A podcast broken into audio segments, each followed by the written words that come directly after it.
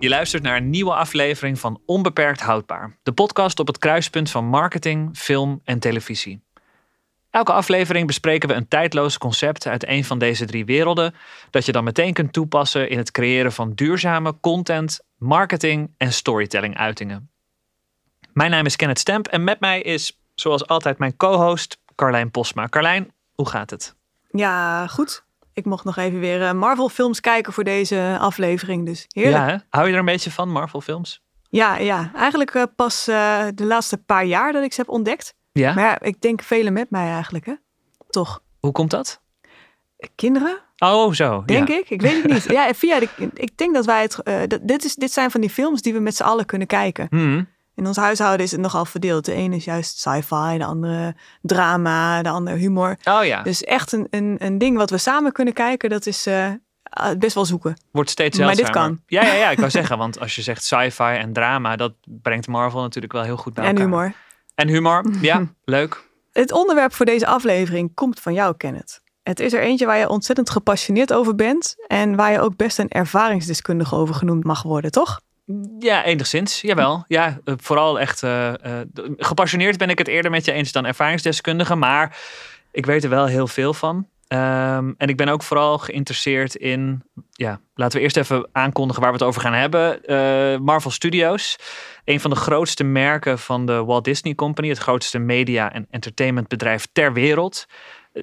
Wat ik wil zeggen is, daar ben ik vooral in geïnteresseerd. De businesskant achter Marvel Studios. Want um, het is een ontzettend winstgevend bedrijf dat elk jaar meerdere films uitbrengt, dat nu ook series maakt en waar eigenlijk elk ander productie- en filmbedrijf in Hollywood uh, of over de hele wereld eigenlijk jaloers naar kijkt. Want hoe, hoe krijgen ze het toch voor elkaar?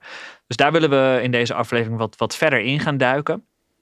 Ja, je zei het al, als je kinderen hebt en vooral kinderen van een bepaalde leeftijd, of als je houdt van blockbusterfilms, of als je um, überhaupt wel eens in de bioscoop komt, of de streamingdienst van, van Disney gebruikt, dan ken je de producten van Marvel Studios. Uh, films, series, uh, stripboeken, podcasts, Marvel Studios, die maakt het eigenlijk allemaal. En op filmvlak zijn ze extra bijzonder. Elke Marvel Studios film heeft, uh, heeft winst gemaakt. En meteen vanaf de eerste film Iron Man in 2008 was dat het geval.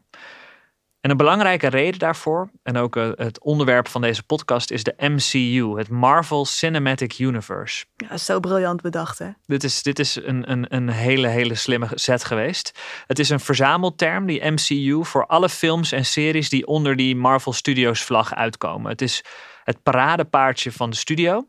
Uh, en het was een van de belangrijkste redenen dat Disney het bedrijf heeft gekocht in 2009. Marvel Studios is nu dus onderdeel van Disney. Heeft heel lang op zichzelf gestaan en, uh, en voor verschillende studio's films gemaakt. Maar maakt nu alleen nog maar films uh, voor Disney. Ging ook, niet, ging ook niet altijd goed, toch? Nee, Nee, zeker niet. Uh, het was echt met het uh, ontdekken van de, van de MCU, ook het vrijkomen van. Want eigenlijk zijn al die films gebaseerd op stripboeken. Hè? Uh, stripboeken mm -hmm. uit de jaren 60 en 70. ook nog wel daarvoor. Um, maar het, het, is eigenlijk pas dat ze erachter kwamen dat ze die verschillende stripboekhelden, al die personages, niet alleen los van elkaar in films moesten zetten, maar dat ze ook avonturen met elkaar moesten beleven. Dus dat die overkoepelende gedachte, dat is echt iets wat de, wat de MCU, wat Marvel helemaal omarm, omarmd heeft. Dus eigenlijk een briljante multi-brand strategy wat ze hier Ja, precies. Zo zou je het echt kunnen noemen. Uh, de MCU bevat dus films over die, over die personages uit de strips. Uh, maar ook omdat er zo ontzettend veel strips zijn gemaakt, dat, is, dat hebben we echt te danken aan de oprichters van het, uh, van het stripboekmerk Marvel is het een ontzettend potente IP, uh, hebben we hem weer, intellectual property, om, om films over te blijven maken. Er, er zijn gewoon simpelweg, ja, je kunt over elk personage, dat zijn er echt honderden, kun je wel een, een film of een serie of een luisterboek of een podcast maken. En dat, dat doen ze dus ook. En extra bijzonder en uniek voor het Marvel Cinematic Universe, dat overkoepelende filmuniversum, daaronder vallen films en series die allemaal op zichzelf staan, en daarmee dus kijkers trekken. Elke uh, half jaar komt er wel weer een, een nieuwe Marvel film in de bioscoop. En, en dat is alweer een reden om, om, om die film te gaan kijken. Want ze staan op zichzelf. Het is een nieuw uh, verhaal, geproduceerd door een van de grootste studio's ter wereld. Maar tegelijkertijd zijn al die films op zich ook onderdeel van een groter verhaal. Uh, waardoor je er eigenlijk dus nooit eentje mag missen. En dat, dat vind ik super slim. Ja, ik heb dus wel eens gelezen, maar ik moet daarbij zeggen dat ik de bron niet meer precies weet. Aha. Maar die film uh, Iron Man in 2008, Mhm. ehm, daar zie je in de Stark Lab, zo heet die geloof ik, Ja. daar ligt eh, eh, het schild van eh, Captain America. Ja, En dat is eigenlijk een eerste ehm, signaal van die crossover naar een andere film. En ik heb dus gelezen, maar ik kan het niet terugvinden. Dus dit kan een roddel zijn die ik nu de wereld inbreng. Maar dat het eh, als grap is neergelegd door, de, door het productieteam destijds. oké. En eh, dat was dan toch een soort van knipoog naar een briljante, wat ik net al zei, multi-brand strategy. Ja, vind ik wel, als het, als het niet waar is, vind ik het wel een hele leuke. Een hele leuke het is. roddel. Ja, Ja. maar eh, ja, eh, eh, feit is wel dat vanaf die, die eerste Iron Man film in 2008, die ook wel... ehm, ja, het is wel een van mijn favorieten uit, uit, uit die enorme reeks Marvel films die sindsdien gemaakt zijn. Maar daar begon het allemaal mee. Die film... ehm, eh, ja, wat ik zei, is, is dus op zichzelf staand ook een rond verhaal. Maar als je blijft zitten na de aftiteling, want daar houden ze ook van bij Marvel. Ervoor, eh, nooit uit de bioscoop lopen als de aftiteling begint. Want je gaat altijd nog een stukje, eh, eh, zo'n soort toegift krijgen. En die toegift, Ik waarschuw even voor spoilers bij Oh ja. deze. goed punt. Spoilers voor alle Marvel films in deze podcast. Ehm, ik, ik zal proberen om inhoudelijk niks te zeggen, behalve voor dus die allereerste film. Ja, spoilers voor een film uit 2008. Ehm, dat is, dat na- is wel spoilers voor evergreens. Ja, ja, dat is waar. Dat, is waar. wel Dit leuk. is eh, Kan. Op, opgelet. Ehm, die film die eindigt dus eh, na de aftiteling met een scène waarin dus... ja, hij zit in een bar, geloof ik. Tony Stark, Iron Man. En hij heeft net aan de wereld verteld van... eh, ik ben geen eh, verborgen superheld. Ik ben Iron Man. Iedereen mag het weten. Eh, hij wordt benaderd door... ehm, eh, een acteur, door Samuel L. Jackson, die speelt Nick Fury. En die kondigt aan, ja, ik ben eigenlijk bezig om allemaal mensen zoals jij te benaderen en die bij elkaar te verzamelen tot een soort supergroep van superhelden. Mensen die zich eh, op, op een of andere manier of natuurlijk of bovennatuurlijk eh, willen inzetten voor de mensheid. En die wil ik bij elkaar brengen om een soort ultieme buitenaardse dreiging die ik heb gesignaleerd te stoppen. En dat was de aftrap van het MCU. En, en dat, dat is een scène die ze dus later hebben opgenomen en aan die film hebben vastgeplakt. Dus het kan zijn dat toen dat schild Ah. daar lag, want Captain America is dan natuurlijk de volgende held die, eh, die, die onderdeel wordt van dat, van dat team. En dat team heet dan natuurlijk uiteindelijk de Avengers. Maar het kan zijn dat het begon als grap, als soort Ja. van knipoog naar stripboekfans. En dat ze later gedacht hebben, hé shit, hier zit wat in. Hier, hier kunnen we wat mee. We kunnen ervoor zorgen dat tot in het oneindige mensen onze films gaan kijken. Want iedereen wil weten hoe dat overkoepelende Avengers verhaal verder gaat. Dit is wel een heel mooi mysterie. Dat moeten we eigenlijk nog wel even oplossen. Ja, hier komen we op terug. Ja. Dus daar gaan we het vandaag over hebben. De strategie van Marvel Studios. En om het lekker concreet te maken, trekken we daar drie lessen uit die we allemaal direct kunnen gaan toepassen in ons werk als, eh, als marketeers, als storytellers, als strategen. Wat kunnen we leren van Marvel Studios? Oké, nog heel even samenvattend. De MCU dus. Het is een media franchise. Het is echt een merk op zich dus. En ook een zogenaamd shared universe. Twee hele lelijke Engelse termen die eigenlijk zeggen het is een, een, ja, een op zichzelf staand begrip, de MCU, eh, waar films wel of geen onderdeel van zijn. En het is dus ook een shared universe, wat wil zeggen, dat is ook iets wat, wat veel filmstudio's sinds Marvel proberen na te doen, om een reden te creëren waarom je ehm, eigenlijk nooit meer mag afhaken, waarom je voor altijd publiek moet blijven. Want in dat shared universe zijn zoveel verhalen te vertellen van personages waar je om geeft, die elkaar ook weer gaan tegenkomen. Dus het kan zomaar zijn dat je naar een Captain America film gaat en dat daar ineens Black Panther voorbij komt. Dat is een, een reden om die, om die films dus nooit te missen, want je weet niet wat je mist. Je, je wil eigenlijk niets missen. Eh, een soort FOMO op, eh, op, op, op eh, filmschaal. Maar ze zijn ook niet eens allemaal chronologisch, in- qua tijdlijn, ook niet chronologisch uitgebracht. Nee, dat klopt. Dat klopt. Dus ja, er wordt ook wel echt wat van je gevraagd als je fan Ja. bent van de MCU. Je moet het wel allemaal bijhouden. En dat is ook wel een reden dat, dat mensen afhaken hoor. Ik heb het zelf ook een tijdje gehad dat ik gewoon een beetje MCU moe was. Dat ik gewoon stopte met MCU moe. MCU moe. dat ik gewoon stopte met, ehm, eh, met, met het kijken van die films meteen als ze uitkwamen. Omdat ik dacht, ja, ja dan moet ik weer naar de bioscoop. En zo'n film duurt twee uur en drie kwartier. Ja. Ja, en dan moet ik echt heel goed opletten. Want er kan zomaar iets gebeuren. Wat, eh, er kan zomaar een personage opduiken dat ineens eh, volgende, eh, volgend jaar zijn eigen serie krijgt. Ja. En dan moet ik die ook weer onthouden. Het is, het is best wel werken. Je moet, het, is, het is niet zomaar iets. Maar tegelijkertijd natuurlijk super slim. Want als dat Ja. zo is dan, en je gaat naar die serie kijken, dan wil je ook weten hoe die is geïntroduceerd. Dus zo verwijzen ze natuurlijk ook weer terug naar een, een oudere film of een oudere serie. Ja. Die je ook even moet bekijken. Zeker. En dat doen ze ook met, eh, met Disney Plus. De streamingdienst van Disney spelen ze daar ook wel echt heel slim op in. Elke keer als er een nieuwe film is aangekondigd in de bioscoop, een nieuwe film die dus onderdeel is van dat MCU, van dat overkoepelende universum. Zorgen ze ervoor dat op, eh, want die film komt dan uit in de bioscoop, daar moet je, daar moet je naartoe, je moet je huis uit. Maar ze zorgen er wel voor dat, dat iedereen die eh, Disney Plus heeft, dat dan de hele voorpagina van Disney Plus voor een deel helemaal wordt omgebouwd Ja. naar inhakers voor die speelfilm. Dus je, je, je, je, je etalage in iemands woonkamer, die Disney Plus app, die wordt meteen helemaal omgebouwd en ingericht Ja. naar dat, dat hoogtepunt, namelijk die bioscoop release. Die daarna natuurlijk een paar maanden later op die, ook op Disney Plus verschijnt en op die streamingdienst zijn eigen plek krijgt. Maar ja, sinds, sinds dat Disney eh, gebruik kan maken van, van hun eigen streamingdienst in de woonkamers van mensen over de hele wereld, benutten ze die, die tegel ook wel echt om films in de bioscoop te promoten. Ja, slim. Hmm. En trouwens, één korte tip. Ik denk dat het ook op Disney Plus staat. Maar voor kijkers die nu denken van, oh, dan moet ik toch even induiken. Ja, Volgens mij staat er een tijdlijn, vol, een chronologische volgorde ja. in de MCU Universe op Disney Plus. Oké, dus niet de volgorde waarin de films in de bioscoop zijn verschenen. Nee, gewoon echt de De tijdlijn verhaal. volgorde. Oké, Ja. oh, dat is, dat is een goeie. Ja, dat is wat, wat ik zeg. Het is een beste klus om dat allemaal bij te houden. En, eh, Je moet een paar weken uittrekken. Ja, ja, ja. Eh, die, die, we hebben het nu vooral over films en over series in de Marvel Cinematic Universe. Maar hij omvat ook eh, korte films, ook op Disney Plus te vinden. Ehm, die, eh, zeg maar digitale webseries zijn er gemaakt. Er, is, er zijn boeken over geschreven.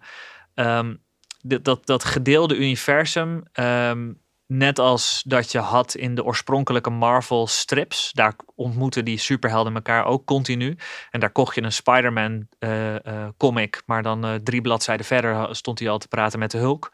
Dat is dus ehm, ontstaan om zoveel mogelijk kruisbestuiving te creëren tussen al die verschillende kleine eh, fabriekjes, co- contentfabriekjes. De Hulk is een contentfabriek, Spider-Man is een contentfabriek. En die, als die elkaar ook nog eens ontmoeten, dan ontstaat daaruit nog een fabriek en nog meer eh, eh, mogelijkheden om content te creëren. Ja.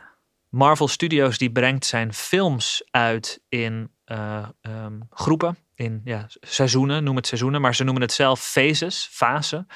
Ehm, de eerste drie fasen die Marvel Studios heeft gemaakt staan bekend als de Infinity Saga. Dus dat zijn met, eh, daar, daar, daar vallen flink wat films onder en die, eh, die drie fasen vormen met elkaar dus één overkoepelend verhaal.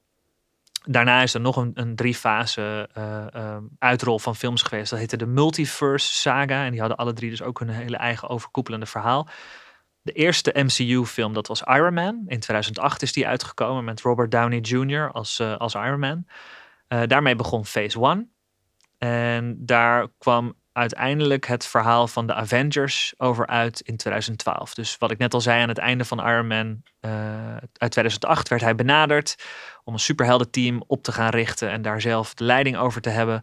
En toen zijn er nog wat films uitgekomen, Captain America en Thor. En daar is uiteindelijk dus die Avengers uit voortgekomen. Nou, er zijn nog veel meer fasen gemaakt met nog veel meer superheldenfilms. En tussendoor veel van die kruisbestuivingsfilms. Bijvoorbeeld eh, Captain America Civil War of, eh, of, of de Spider-Man films met, eh, met Tom Holland. Ehm, in 2013 besloot Marvel om ook televisieseries te gaan maken. Eerst voor de lineaire televisiezenders. Maar later dus ook voor, eh, voor Disney Plus. Dat is nu net zo'n belangrijke plek om dat hele verhaal mee te krijgen. eh, als de bioscoop dat is, de bioscoopzaal. Hey, even één vraag over eh Spider-Man. Hè? Want ehm, Spider-Man is altijd de vreemde eend in de bijt, geloof ik, hè? in dit hele. Marvel-systeem. Rechte kwestie, begreep ik ooit. Mhm. Weet jij daar wat meer van? Ja, wel wat meer. Ik weet niet precies hoe het rechten technisch zit. Ik weet dat het inmiddels nu allemaal eh, koek en ei is tussen de ene rechthebbende en de andere rechthebbende. Want Spider-Man is een Marvel Comics personage. Dus het is begonnen, hij is begonnen als stripboekenheld. En ehm, de rechten zijn, een, heel, eh, zijn, zijn ehm, een hele tijd volledig in handen geweest van Sony. Ah ja. Ehm, dus je zag wel, eh, ook in tijden van de Marvel Cinematic Universe films, dus vanaf Iron Man in 2008 waren er ook wel Spider-Man films in de bioscoop, maar die hadden helemaal niks te maken met dat gedeelde universum. Dat waren op zichzelf staande losse films, ook wel over een superheld, maar daar, daar zou Iron Man nooit in voor kunnen komen, want de rechten waren in handen van Marvel en niet van Sony. Maar wel in hetzelfde universe. Nee, ook niet. Ook niet, nee precies. Die stonden Eh, helemaal los van elkaar nog. Ja. Ja, ik heb me daar wel over verbaasd, geloof ik, toen. Maar het, dat, het is heel verwarrend. Ja, Ja. Je, je moet het echt goed bijhouden. Want Spider-Man speelt zich af in New York. En eh, een, een superheldenfilm als ja, Avengers pas later ook. gaat hij natuurlijk, eh, ja, precies. Eh, eh, er, is een moment geweest waarop ehm, Sony heeft ontdekt dat de Spider-Man films die zij maakten lang niet, echt bij verre weg niet zo goed scoorden als de superheldenfilms van Marvel. En toen zijn ze met elkaar om tafel gegaan, Sony en Marvel Studios, Sony en Disney eigenlijk. En hebben ze een overeenkomst eh, gemaakt waarin eh, staat dat Spider-Man ook mag verschijnen in de films in de MCU. ze mochten hem lenen. Daar hebben ze toen meteen een nieuwe acteur voor gecast, eh, Tom Holland, Ja. die, die, die Spider-Man gespeeld, eh, of die Spider-Man in die film speelt. En ehm, die films zijn dus ook, dus de films waarin specifiek Spider-Man voorkomt, zijn dus ook co-producties tussen eh, Disney en Sony. Wat ik zeg, je moet echt eh, afgestudeerd zijn in Marvel, Marvel Studios om dit bij te kunnen houden. Of het moet je helemaal niet uitmaken. Dan kun je gewoon lekker naar die, naar die Ja, films het kijken. het ja, je zegt afgestudeerd, is wel grappig. Maar ik geef ook wel eens gastcolleges. En ik zeg eigenlijk altijd van voor het kijken van Marvel films of Netflix-series bingen zou je, zou je studiepunten moeten hebben. Je kunt daar zoveel uithalen. Het geldt natuurlijk ook voor deze. Ja, ja, de- goed punt. Ja, je moet weten waar je op moet letten misschien. Ja. Maar goed, daar, daar zijn wij voor. Daar moet je deze podcast voor luisteren. Precies. Maar het is... eh, ja, het, het, het vergt behoorlijk wat, eh, wat tijd. En, en je moet goed opletten. Ja, zeker. Maar daar zijn wij voor. Nu we weten wat Marvel Studios doet en waarom het MCU daar zo'n belangrijk onderdeel van is, kunnen we het hebben over de onbeperkte houdbaarheid van dit concept. Wat maakt deze ja, universe, universumstrategie van Marvel zo tijdloos? Ja, het, dan, dan kom ik weer terug op het feit dat Marvel dus films uitbrengt in die zogenaamde phases, in die, in die fase. Dat is interessant als we het hebben over onbeperkt houdbare content.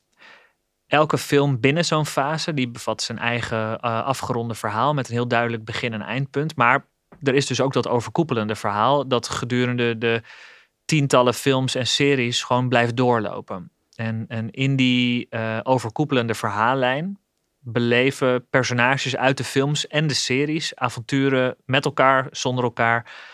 Maar je kunt er eigenlijk geen eentje, als je echt eh, het hele verhaal wil meekijken, eh, krijgen, kun je er eigenlijk geen eentje missen.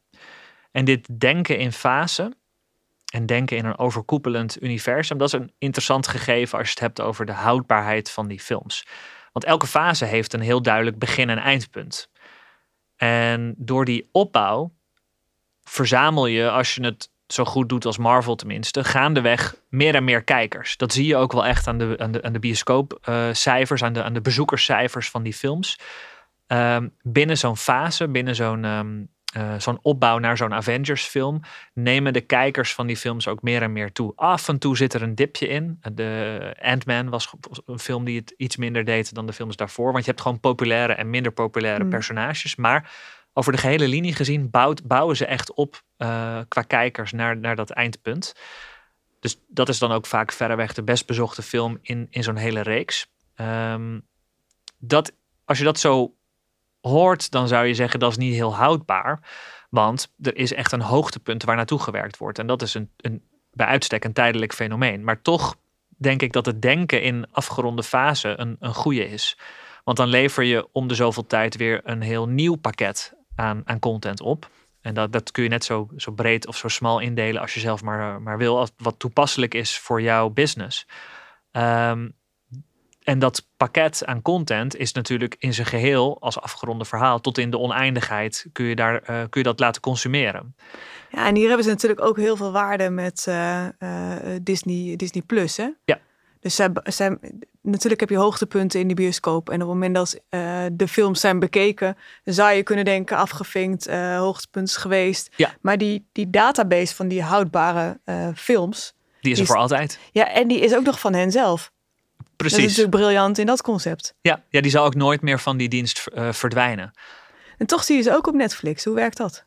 Uh, ja, af en toe. Um, en dan, dan zie je ze ook op Netflix. Dus ze worden dan uitgeleend om tijdelijk op Netflix te verschijnen. Ik moet zeggen dat dat met de Sony Marvel films veel vaker gebeurt dan met de Disney Marvel films. Disney is uh, echt heel erg trots op hun IP. En als ze het eenmaal hebben, ze zouden het eerder uh, nergens vertonen dan uh, op heel veel plekken. En uh, dat, dat is ook een tijdje, en dit is echt een kleine sidestep, maar ook wel een interessant onderwerp. Disney stond vooral in de jaren negentig bekend om het hebben van hun, hun kluis, hun vault. En daar verdwenen Disney-films in na een tijdje. Die hadden echt een bepaalde houdbaarheid, echt een bepaalde looptijd. Die, waren, die kwamen uit in de bioscoop. Um, kwamen daarna uit op videoband. En die videobanden lagen een tijdje in de winkel. En daarna zei Disney um, onder de toenmalige directeur, die is daar ook echt om geroemd, want het bleek een briljante set, financieel gezien. Um, we, halen al die, we halen die film weer uit de winkel. Uh, dus de videobanden die verkocht zijn, zijn verkocht. Maar we, we gaan er niet nog meer bij maken. En uh, we stoppen die film in de kluis. Dus die is gewoon even een tijdje niet meer verkrijgbaar. Ja. En daarna uh, verschenen er weer andere Disney-films in de bioscoop. Verschenen er weer andere films op, uh, op video. Later op DVD.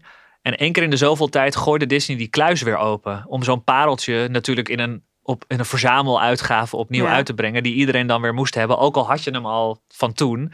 Als ik naar mezelf kijk, had ik een hele videobandenkast vol op mijn, op mijn kamer staan. Die zat vol met allemaal dezelfde Disney-films. Maar ja, de ene doos was, had een goudrandje. En de andere, als je al die ruggen tegen elkaar zette, zag je het eh, eh, Mickey Mouse op een, eh, Oh ja. op, op, op, op, op een berg staan. Ze deden dat echt heel slim. Dus die, die kluis is nog steeds wel iets wat, wat in het DNA van Disney zit nu met Disney+. Plus. Is een beetje schaars te creëren dus ook Ja, eigenlijk. hè? Of, dat is of het. De, de urgentie eraf halen om hem vervolgens weer terug te, te gooien in de markt.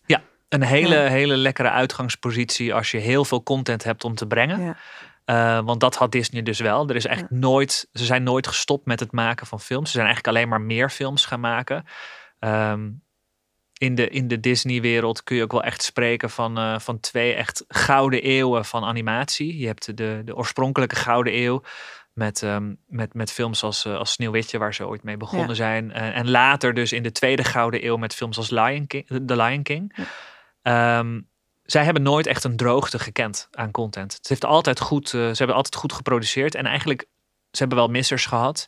En films die minder verkochten. Of films die meteen uitkwamen op videoband. En uh, waar ze een bioscoop-release niet aandurfden, financieel gezien. Maar uh, ze hebben echt wel een, een goede uitgangspositie gehad om ook die kluis te bouwen en, en, en te gebruiken. En als je het dan hebt over die houdbaarheid. Want je, als ik nou even terugkijk naar die eerste films van uh, in de MCU. Dat zijn Mhm. um, allemaal mannelijke hoofdrolspelers. Ja, dat klopt. Uh, ja, dat klopt. Pas later komen daar uh, nou, vrouwelijke hoofdrolspelers bij. Ja, best Black wel Widow best is denk ik de eerste. Uh, Heb je dat goed? Of, uh...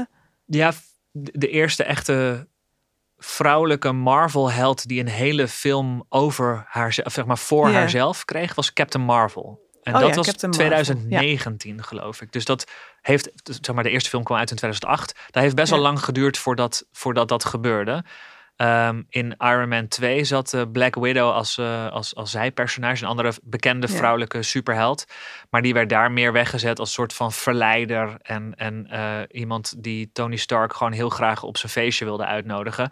Maar, en, en ze had ook wel een paar toffe actiescènes. Maar als je dat nu terugkijkt, die scènes, dan denk je, oh, maar dit is wel een actiescène geproduceerd Een door een, door een mannelijke maker, zeg Ja. maar. Ja, absoluut. Maar het is natuurlijk ook gebaseerd op stripboeken uit de jaren 60, 70. Stripboeken 80. bedacht en getekend door mannen. Ja, ook, ja. Hmm. Maar goed, dus je kunt, je kunt wel zeggen, het is wel houdbaar en tijdloos, maar het geeft wel een tijdbeeld mee. Of vinden we het allemaal uh, voldoende dat er inderdaad toch ook voldoende nieuwe, um, ja, meer inclusieve films uh, gemaakt worden ondertussen? Ik en dat- series overigens. Ja.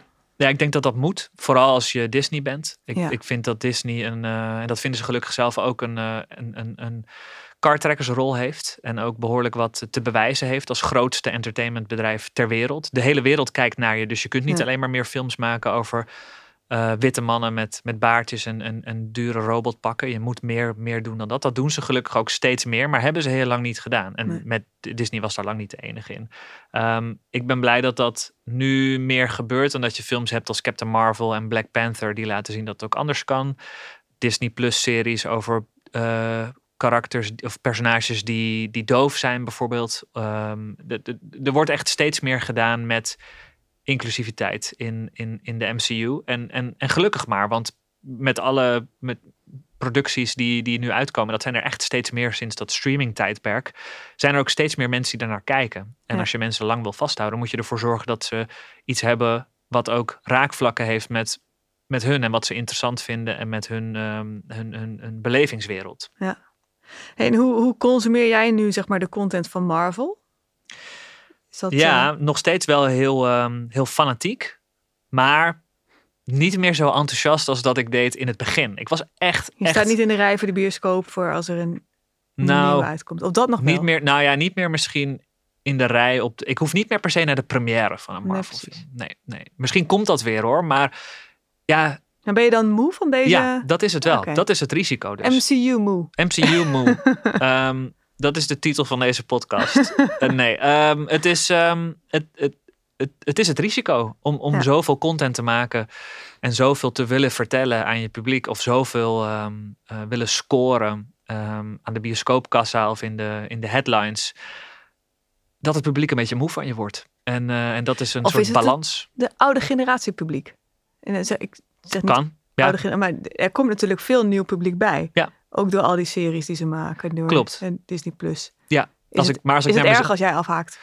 Eh, ik denk dat het als, met, als mijn hele generatie afhaakt, is het Ja, een ander verhaal dan wanneer alleen ik, zeg maar, als Kenneth stopt met kijken, dan verandert er niet superveel. Dat, Ja. dat, maar ik denk wel dat het iets zegt dat, ehm, ja, het, als ik het hierover heb met mensen uit mijn generatie, ik ken er nog maar heel weinig die nog heel fanatiek elke uiting van Marvel Studios bekijken. Ja.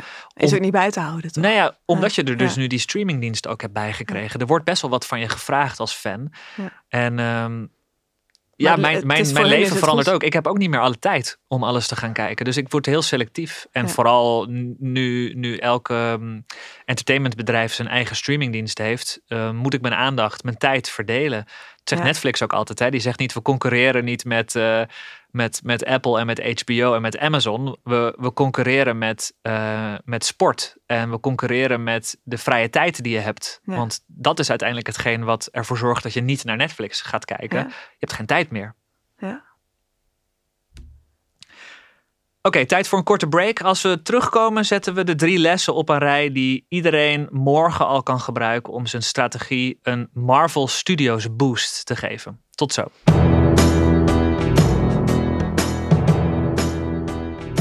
Wist je dat Avengers Endgame, het grote slotstuk in fase 1 van de langlopende reeks Marvel-films, de eerste film ooit was die in zijn eerste weekend al 1 miljard dollar opbracht? Zoiets leek onmogelijk toen in 2008 de eerste Marvel Studios film uitkwam, maar het is het toch gelukt om sneller dan welke film dan ook 1 miljard dollar omzet te maken. Vijf dagen later was dat bedrag overigens ruim 1,2 miljard en inmiddels kan Endgame nog altijd gezien worden als een van de best bezochte bioscoopfilms ooit. Sterker nog, er is tot op heden nog nooit een Marvel Studios film geweest die verlies heeft gedraaid. Elke film van de studio heeft zijn prijskaartje ruimschoots terugverdiend. Dat doen ze toch netjes daar bij Marvel Studios. Welkom terug. Oké, tijd om concreet te worden. Ja, en laten we dat doen op de volgende manier. Welke drie lessen kunnen we leren van Marvel Studios waarmee al onze marketing- en contentstrategieën niet alleen maar beperkt houdbaar worden, maar ook nog eens los van elkaar en overkoepelend werken? Dat klinkt wel heel ingewikkeld. Ja, dat, eh, zo klinkt het, maar ik denk dat ik er drie heb gevonden. Ehm, door die Marvel-films en vooral de strategie daarachter onder de loep te leggen, waar je wat aan kunt hebben ehm, in je werk als verhalenverteller. Dit, dit kwam eigenlijk ook al wel aan bod in onze aflevering over series met een achtdelig seizoen. En het past ook wel heel goed bij, het, eh, bij dat MCU-denken, wat, eh, wat ik zou willen, waar, waar ik voor zou willen pleiten. Ja, de eerste les is dan ook, denk niet alleen in afleveringen, maar ook in fasen of in seizoenen. Een, een fase is een verhaal op zich, maar ook een onderdeel van een groter geheel. En door je publiek een reden te geven om terug te blijven komen naar jouw merk, voor meer relevante content zorg je dus voor continuïteit. Als je daarnaast er ook nog voor kunt zorgen dat elke uiting op zich al klopt, uh, dus zijn eigen conclusies trekt en daarmee ook al de moeite waard is om te lezen of om te consumeren, dan mag je jezelf, wat mij betreft, voortaan Kevin Feige noemen. En dat is de directeur van Marvel Studios. En die kan het weten. Hij is de grote stratege en planner van al die in elkaar verweven Marvel content. Een kleine aanvulling op deze tip, wellicht. Um, wat je vaak ziet hè, bij series is ook dat, dat er een soort van recap aan het begin komt.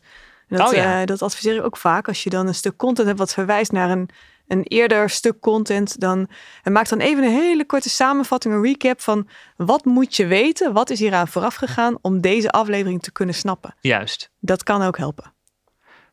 dat is een hele goede aanvulling. Dat doet Disney natuurlijk ook wel op als er een nieuwe Marvel film uitkomt met die uh, ja, soort van samenvattingsfilmpjes die je kunt kijken op Disney Plus. Heel slim. Goede aanvulling. Oké, les 2 vind de superhelden van jouw merk. Want dit vind ik zelf een hele leuke. Ga op zoek naar de Spider-Mans en de Captain Marvels van jouw merk. En dat hoeven niet letterlijk uh, superhelden in een strak pakje te zijn, maar wel herkenbare personages waar je publiek dus om kan leren geven. Uh, een hoofdrolspeler in een commercial bijvoorbeeld, die een bepaalde groei doormaakt. Een heel interessant model om je in te verdiepen als je meer wil weten over het creëren van dat soort helden, is The Hero's Journey. Dat is een boek van Joseph Campbell. Staat vol met inzichten, allemaal tips en tricks die je kunnen helpen om um, zelfs in jouw wereld, jawel, ook in jouw verhalen, om daar dus de helden te vinden waar je publiek uh, om kan leren geven. Les 3 uit de Marvel-wereld is denk multimediaal. Dat is Marvel, daar is Marvel echt een, een, een held in. Vertel je verhaal over meerdere platformen of meerdere media. Als Marvel ergens goed in is, dan is het wel het benutten van meerdere um, platformen om hun um, personages de ruimte op te geven en om ze met elkaar te laten, om, om ze elkaar te laten ontmoeten. En je hebt de Marvel films en de series, uh, die zijn extra belangrijk geworden. Nu dat je dus Disney Plus hebt als streamingdienst, waar ze ook voorbij komen. Maar Marvel die vertelt bijvoorbeeld ook gewoon verhalen of, of delen van verhalen in andere media. Natuurlijk zijn er de strips, de Marvel Comics. Maar Marvel die maakt ook podcasts en videogames en theatershows.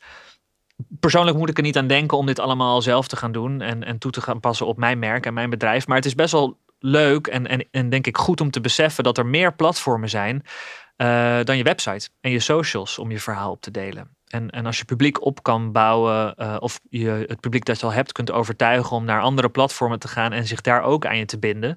Uh, bijvoorbeeld door een podcast te starten die, die inhaakt op een onderdeel van je verhaal of van je business.